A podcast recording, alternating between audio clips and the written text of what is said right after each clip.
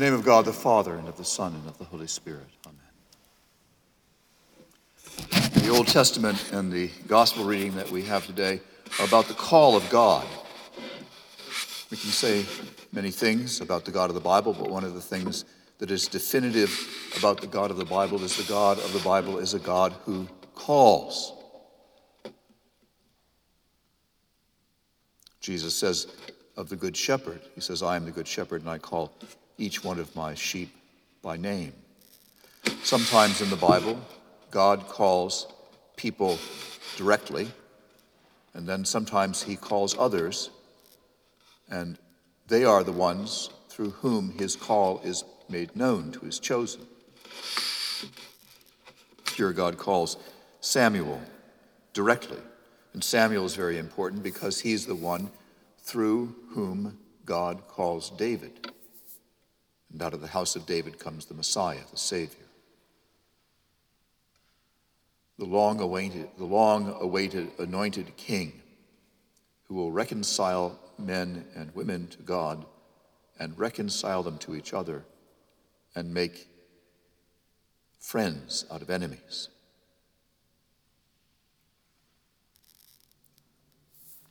This is the this is the one for whom Nathanael was praying under that fig tree. So in the gospel reading, we see Jesus calling the first disciples. The Father has sent the Son, and the Son is calling the disciples and the apostles, and through the through the through the apostles and the disciples, we are here. We are all here because we've heard the call. We're all here because we've answered the call. We're all here because the call has come to us through the successors of Philip and Nathanael and the other apostles. In the ancient world, the call would go out for all the citizens to assemble. And when all the citizens had assembled, the, the Greek word for that is the ecclesia, and that's the word that we get the church from. You hear, you know, something ecclesiastical, that means of the church, and it, it goes back to that root. And what is the ecclesia? It's literally those that have answered the call. And that's what the church of Jesus Christ is. That's what Israel of old is, and that's what Israel of new is. Those that have answered God's call, through whom he desires to call home to himself all his wayward children.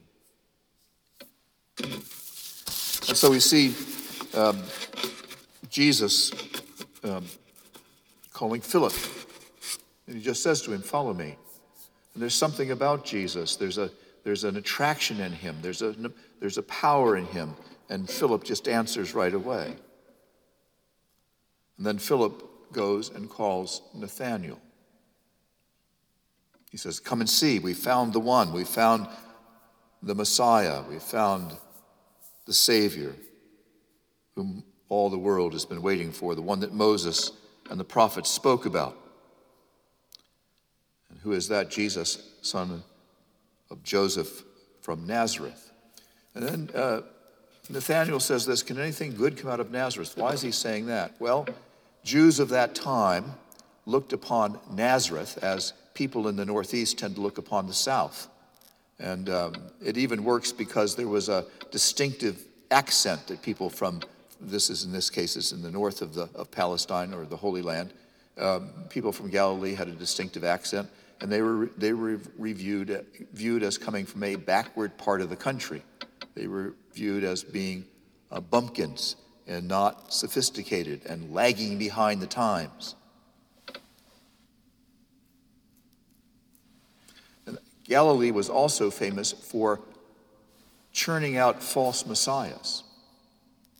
So on the one hand, Nathanael is a good and pious Jew. We'll hear more about that in a moment. He's a good and pious Jew, and he's longing for the coming of the successor of the King of David. He's longing for the coming of the Messiah, for the Savior, for the one who will bring God's shalom, peace between God and men and women, and peace in the human community. He's longing for the one who will come and restore and redeem and cleanse and make holy God's people. He's longing for the one who will come and fulfill all the promises of God, but he's longing for that. But can this really be it? And we can sympathize with Nathaniel because we live in a time which is not an age of faith, but an age of skepticism.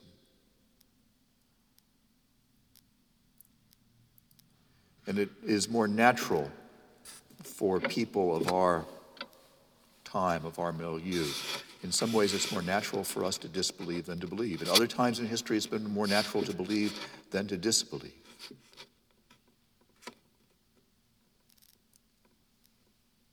But yet it's not altogether easy to disbelieve. And there is this voice.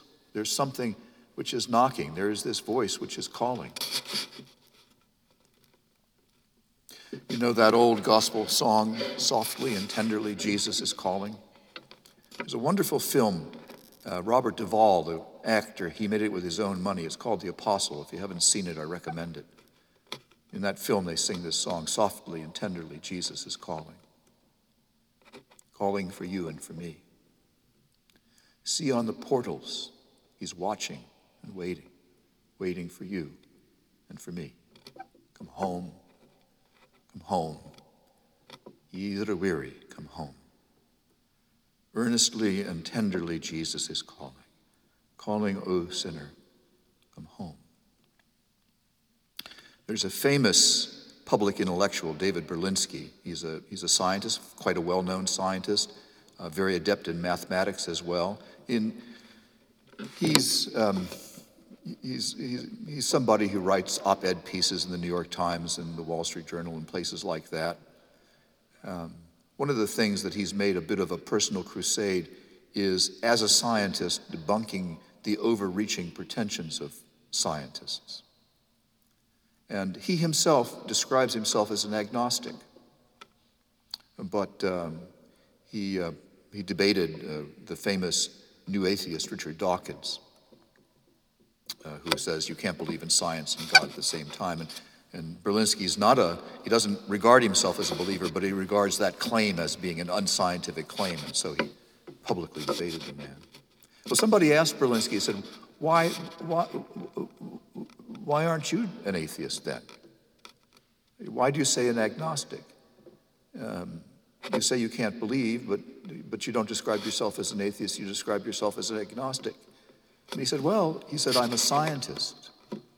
And he said, I can't quite bring myself to faith, but he said, I can't still the whispers. The whispers are everywhere. Softly and tenderly, Jesus is calling. He calls Philip, and Philip calls Nathaniel, and Nathaniel struggles with the call just as we struggle with the call. And Philip has the right advice for him. Come and see. We want to be certain first, and then if we're certain, we'll look into it. But we'll only find out if we come and see. Come and see. Come and see, draw close to him and find out who he is. And so Nathaniel does that. And he encounters the power that is in Jesus Christ. I saw an interview recently between uh, Metropolitan Anthony Bloom, who was uh, uh, not with us anymore, but he was the um, Metropolitan of the Russian Orthodox Church in England, a very famous man. He'd been a physician before he was converted to Christ, and he was being interviewed on the B B C, and he was being interviewed about questions that scholars had about the text of the Bible, and all those things are debatable, but he said, you know, it's, he says it's not the text upon which our faith is based. Our faith is based upon an encounter with the living God. And so uh, Nathaniel encounters the living God. And he encounters the mysterious power that is in him that draws, and that, that draws us here. And then Jesus uh, says, um, behold an Israelite in whom there is no guile. What in the world is he talking about? King James says no guile. I think it says uh, no, no, um, no deceit here. What's being referred to here? What Jesus is invoking here, the story of Jacob. Now you remember Jacob. Jacob and Esau were the sons of Isaac, who was the son of Abraham. And Jacob was a very clever very clever person. And he tricked his brother out of his birthright. His brother traded his birthright for a bowl of porridge, and his brother was so furious that he'd been tricked thusly that he had to flee. And he went to the place where Abraham's people had come from, and there he fell in love with a woman named Rachel, and he made a deal with her father uh, to marry her, but the father tricked him and made him marry Leah instead. And he worked seven more years, and he finally got the girl of his dreams. And uh, and then he also tricked his father-in-law and got more sheep out of his father-in-law than his father-in-law intended to give him. And that man was furious, and so he had to flee. Where's he going to go but home? So he's he's got an angry father-in-law on one side, and behold, his brother is coming out with an army on the other side. And he lays down by a river and puts a stone under his head, and he has a dream, and the heavens open. In the Bible, the heavens open. They're not, heaven's not far away. In the Bible, heaven is near, and and the, and the heavens open, and there are places that is the, uh, behold, uh, uh, this is the meeting place between heaven and earth. And he has this dream, you know, this dream about Jacob's ladder and, and the angels. Isn't it interesting? The angels ascend and descend. Wouldn't you think they would descend and then ascend? Nope, they uns- they ascend and descend. Why is that? They're here. God is not without his messengers. They're here. God was not without his message. God is not without his word. God is not without his call. They're here. And the heavens open. The angels ascend and descend. And there is a meeting place between God and humanity. And Jacob wrestles all night long with God. And his name is changed from Jacob to Israel. He's no longer called the supplanter, the deceiver. Now he's called Israel, the one who has wrestled with God and who is changed, marked by the encounter. So that's what Jesus is saying about Nathanael. Here's one who has wrestled with God, is marked by the encounter. And Nathanael feels uh, understood. Uh, and Jesus says uh, to him, I saw you um, under the fig tree. So what's the fig tree about? Well, the fig tree is a place where someone goes quietly to pray. But the fig tree also appears again and again in the Bible. It appears in the Garden of Eden. You remember that after they had sinned, they covered themselves with fig leaves. So it appears in the beginning when the trouble starts, but it also appears in the kingdom where every person sits under his own vine and under his own fig tree. We've got the curse and the remedy, the problem and the solution. And Nathanael is praying about that, and he's about praying about the, the one who can bring salvation. And when Jesus tells him this, he says, Rabbi, you are the Son of God, you are the Messiah, you are the Savior. And Jesus says to him, do you say that because I understood you? Look, you, in the first place, it's to him, Nathanael, and then later, you, you and I also, all of us, it's plural, will see the heavens opened and the angels of God ascending and descending upon Son of Man. What's he saying?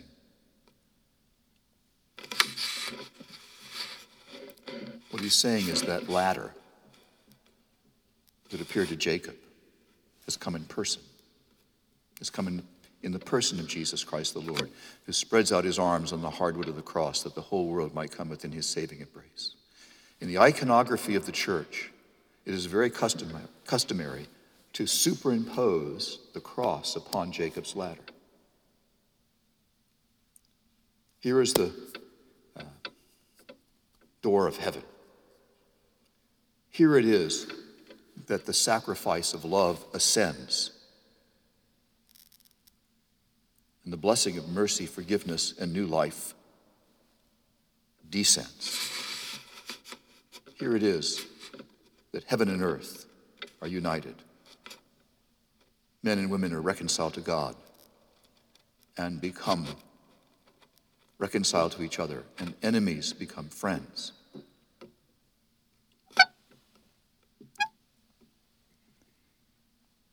This is the ladder that inspired the dream of Martin Luther King.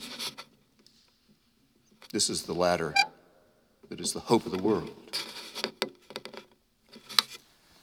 There's another old song, "We Are Climbing Jacob's Ladder." Some of you may, grow, may have grown up with that. It was a, a, a, a song that was very popular during the Civil War. We are climbing Jacob's ladder, soldiers of the cross. Every rung goes higher, higher, soldiers of the cross. Sinners, do you love my Jesus? Soldiers of the cross. Sinners, do you love my Jesus? Soldiers of the cross. We are climbing Jacob's ladder. Every rung goes higher, higher. If you love him, why not serve him? If you love him, why not serve him? We are climbing Jacob's ladder, soldiers of the cross. It's a noisy world that we're living in. And it's easy for the whisper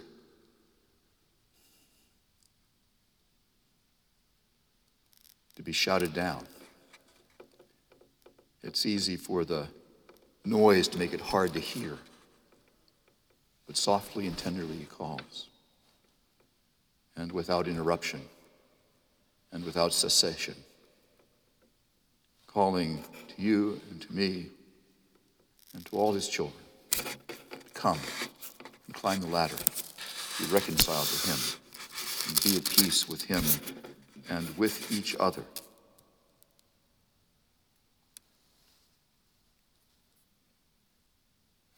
In the name of God, the Father, the Son, and the Holy Spirit.